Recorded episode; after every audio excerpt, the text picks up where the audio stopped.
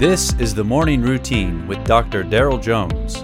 Morning Routine is a daily devotional podcast for those who are raising, educating, and growing the next generation. Hey there, how's it going? Your old buddy Pastor Daryl here. Happy October the 20th. Reading to you this morning from Ephesians chapter 1, verses 3 and 4.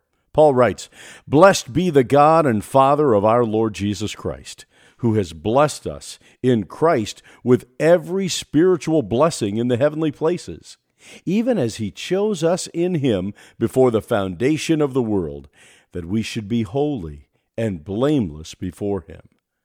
The Apostle Paul launches into his letter to the Ephesians with one long sentence in the original language, spanning verses 3 through 14. In it, he praises God for all the spiritual blessings he's given to those of us who follow him. Today's text is the beginning of that long sentence. When Paul says that God has blessed us in Christ with every spiritual blessing, he expounds on these blessings in the verses that follow. Paul emphasizes that these blessings include being chosen by God to be holy and blameless being adopted as a child of God, redemption through the blood of Jesus Christ, forgiveness of our trespasses, being lavished with the riches of God's grace, including knowledge of the gospel, a future heavenly inheritance, and the seal of the Holy Spirit as a guarantee of our inheritance. Along the way, Paul also describes God's affections for us in giving these blessings with phrases like in love or the kind intention of his will and grace that he freely bestowed. Contrast that with how Paul describes us apart from Christ in chapter 2 dead in our trespasses and sin.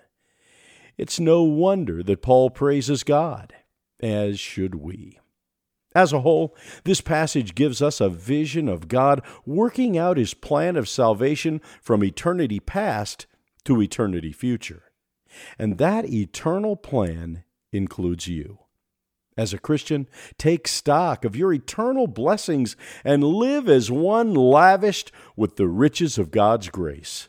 In addition, see if today there's an opportunity to share this message of salvation's blessings with another person. Thanks for listening. I'm praying for you today. You have been listening to the Morning Routine brought to you by the Herzog Foundation and hosted by its president, Dr. Daryl Jones.